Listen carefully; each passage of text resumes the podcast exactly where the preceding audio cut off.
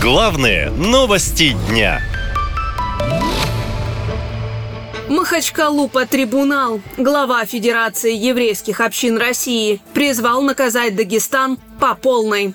Равин уверен, что всех организаторов и участников погромов в Махачкале нужно срочно наказать, мол, на кону репутация страны.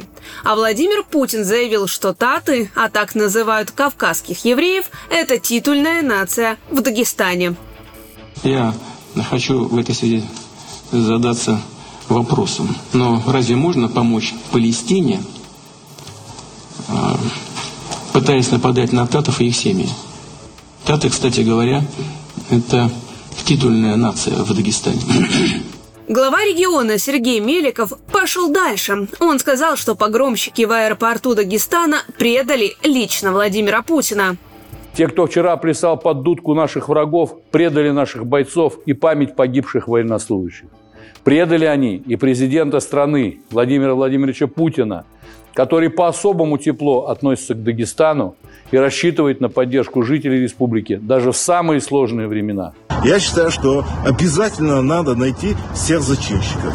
Обязательно надо наказать по всей строгости закона.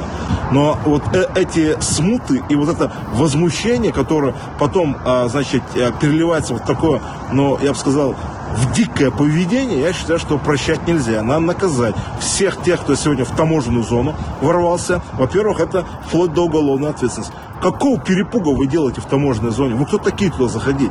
Какие бы эмоции у вас не были? Вы что там делаете? Я просто понять не могу. А правоохранительный орган? А вы где? Вы почему не работаете? Вы что, не могли сделать усиление в аэропорту? Надо устраивать разбор полетов, если есть на это необходимость. А в данном случае такая необходимость есть.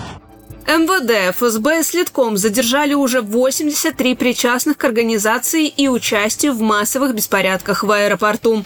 Силовики провели более полусотни обысков, изъяли оргтехнику и телефоны. Об этом они отчитываются сейчас, а в день погромов полицейские бездействовали, жалуются пострадавшие люди. Мы сидим в самолете уже более чем три часа, но из-за того, что там разъяренная толпа, которой не может справиться ни Росгвардия, ни Росармия, ни там какая-то Альфа, ни президент Дагестана. Э, мы сидим до сих пор в самолете, и нам подают только воду. Хорошо, что в какой-то момент еще включили кондиционеры сердцу, дети конечно, плачут, плохо, да. Да, дети плачут, мы голодные, уже очень плохо становится. Таблеток нет, врача на борту нет ни среди пассажиров, ни среди команды. Конечно, они могут оказать нам только первую помощь. А, что там у нас, э, этот, э, скорая к нам не может подойти. Последняя информация, там все решается. Ущерб аэропорта оценили в несколько миллионов рублей. Там повреждены оборудование, инфраструктура, камеры и заборы. Кроме того, в больницах до сих пор остаются пять человек, двое из которых в критическом состоянии. Местные врачи не на камеру говорят о погибших той ночью сотрудниках аэропорта. Официально эту информацию власти не подтверждают, но уже активно говорят о запрете интернета в регионе, чтобы люди не могли между собой общаться собираться и устраивать протесты. Наша лента. Веселим, сообщаем, удивляем.